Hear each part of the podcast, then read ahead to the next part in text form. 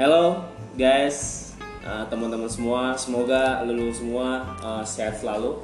Uh, di sini gue kedatangan tamu spesial ya. Ada Bung Vera sebagai ketua cabang Gemini Bogor dan ada Bung Rifki sebagai bendahara Gemini Bogor. Halo. Halo. Ini yang wawancara siapa nih, Bung? Iya, perkenalkan dulu ya dan wawancara. gue uh, Ramdhani. Lu tahu gue siapa? Gue mahasiswa biasa. Ayat enggak lah. Uh, kebetulan gue sekarang jadi sekretaris cabang. Gak enak anjing. Ih, jangan. Oke. Oke, eh, kali ini kita bakal bahas soal apakah eh, revolusi pemuda atau revolusi masyarakat itu bakal terjadi lagi di abad 21. Nah, kita akan mendengarkan dari eh, teman-teman ini. Coba dari siapa dulu nih? Mau Bung dulu apa Bung Rifki dulu nih?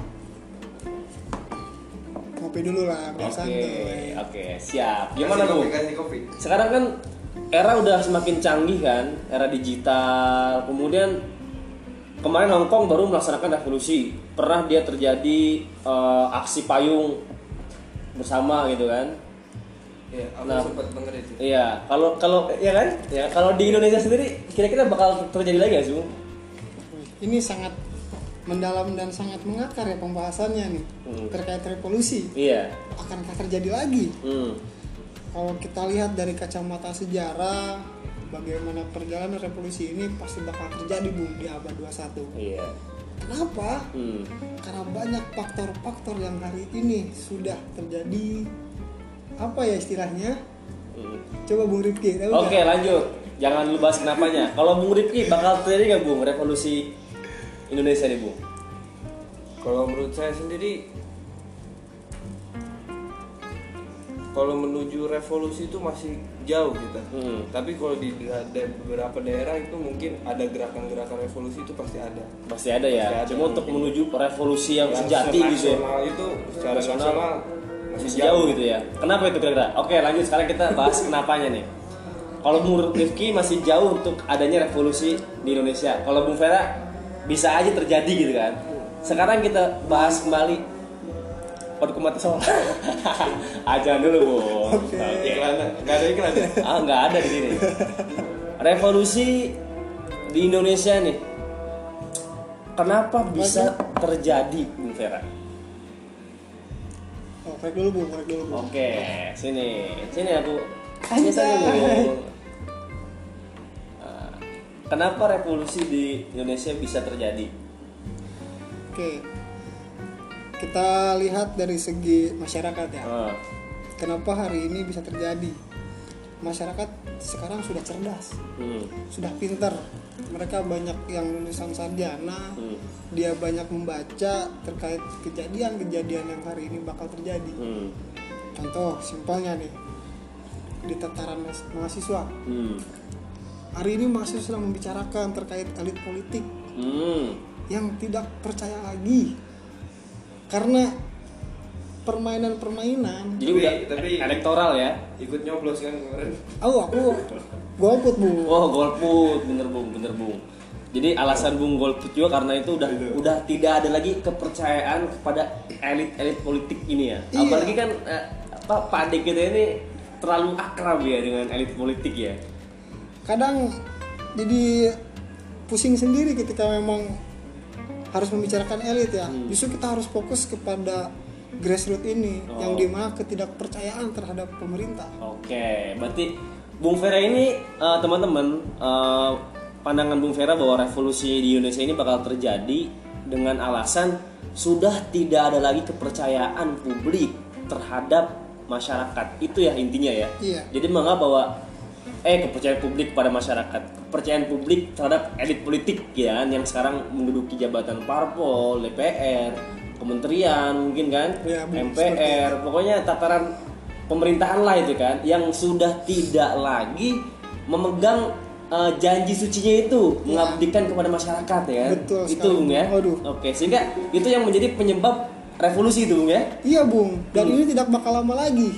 Oh, Mungkin berapa tahun Bung? sekitar- besok besok Bung satu tahun dua tahun lagi ini oh satu tahun dua tahun lagi Bung Bung Vera nih satu tahun atau dua tahun lagi nih Bung Vera kalau Bung Rifki nih kenapa kok nggak bakal terjadi nih revolusi secara nasional tapi kalau gerakan-gerakan biasa malah itu biasalah kenapa kalau Bung Rifki nih Aku menyinggung sedikit tadi. Oke. Mungkin Bung Vera ini akan menjadi pelopornya revolusi nanti. oh Karena dengan ambisi yang kuat itu. Hmm.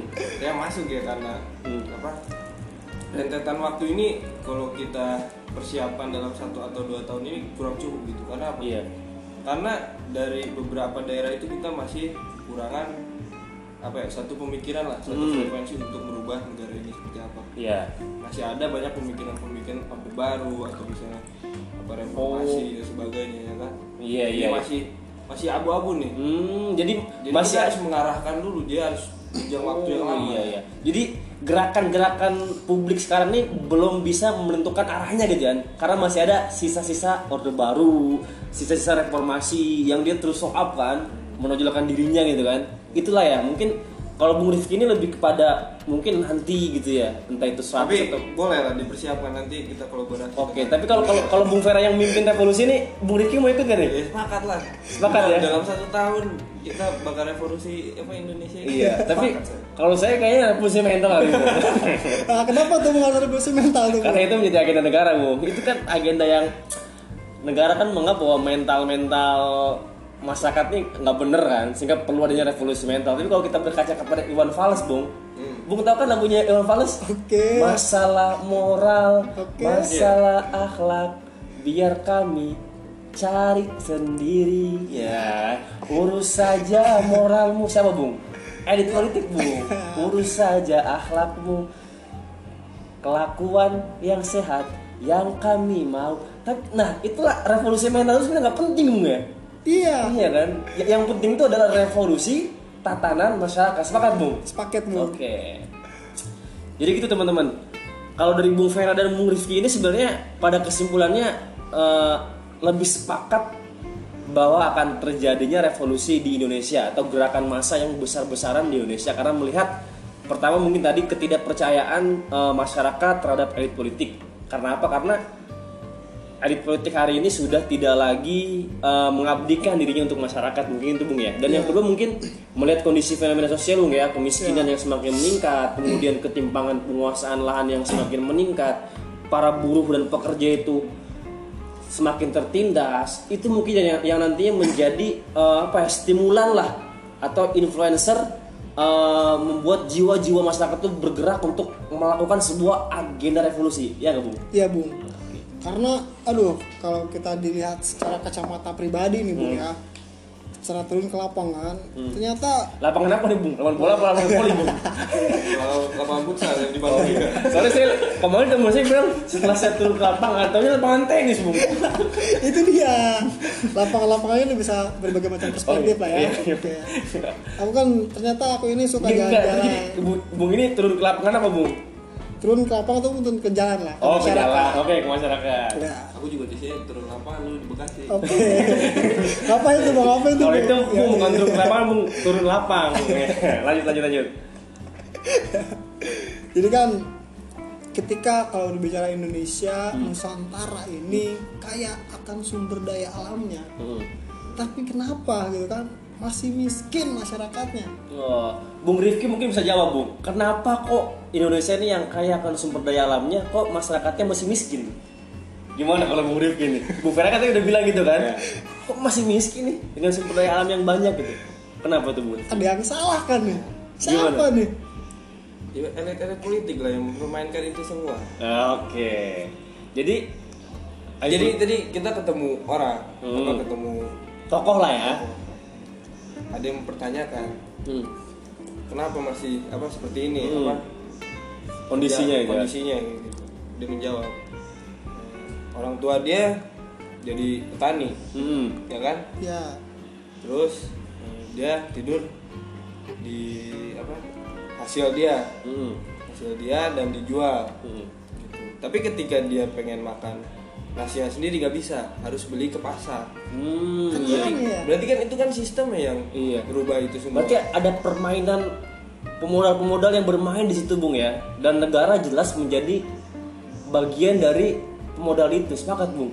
Nuh, aku sepaket bung. Makanya- makanya nanti semua elemen tuh jika apa terbuka mata hatinya itu benar kata Bung Vera bakal revolusi Iya. secepatnya Iya. Jadi gini guys, tadi kita habis kalau nggak salah itu supir Grab Bung ya. Iya nggak sih Bung? itu sebuah pengendara online lah Oh iya, pengendara online lah ya. Oke, kita sorry. iklan sini. Oke lah, oke lah. Jangan jangan jangan jangan sebut merek lah ya. Oke oke Jangan oke. sebut Grab Gojek jangan Jangan. jadi penguasa sekarang Oke. tuh jadi menteri Iya, kan betul. sekarang dia Iya, siapa iya. namanya ya aku nggak tahu lupa lagi Iya. Jadi dia tuh bilang katanya dia lahir dari keluarga petani dan dia kemudian menanam padi orang tuanya. Tapi dia untuk untuk makan padi harus beli ya. Itu kan sebenarnya sebuah fenomena yang janggal ya. Iyalah. Dia yang menanam tapi kok dia tidak menuai gitu. Hmm. Tidak seperti apa pepatah gitu kan. Barang siapa yang pengen menuai harus menanam. Tapi dia tidak menuai. Ya oke. Oh seperti itu ya. Jadi gitu guys Ah, dari kedua narasumber ini mengatakan bahwa ah, revolusi Indonesia akan terjadi dan lo lu pada dan kita semua mengajak lu lu pada untuk nantinya ketika revolusi nasional itu terjadi lu harus hadir membersamai gerakan revolusi itu. Sekian untuk episode kali ini. Oh iya satu lagi dong. Oh, oke apa lagi? Ini sebagai pikiran sanubari secara pribadi. Oke closing statement lah ya oke. Aku mengajak kawan-kawan untuk bergerak di dalam tataran grassroots untuk pengorganisiran masa sebanyak-banyaknya karena dalam jangka waktu dekat ini kita akan buat revolusi besar-besaran. oke kalau Bu Rifki apa nih closing statementnya nih? Dari Sanubari. Iya. Iya, tetap semangat dalam perjuangan. Sadarkan apa kawan-kawan yang ada di kampus, elemen-elemen sebagainya bahwa kita Indonesia ini sedang tidak beres. Hmm. Cepatnya kita akan menggunakan kata revolusi dan merevolusi semuanya. oke merdeka Merdeka dulu.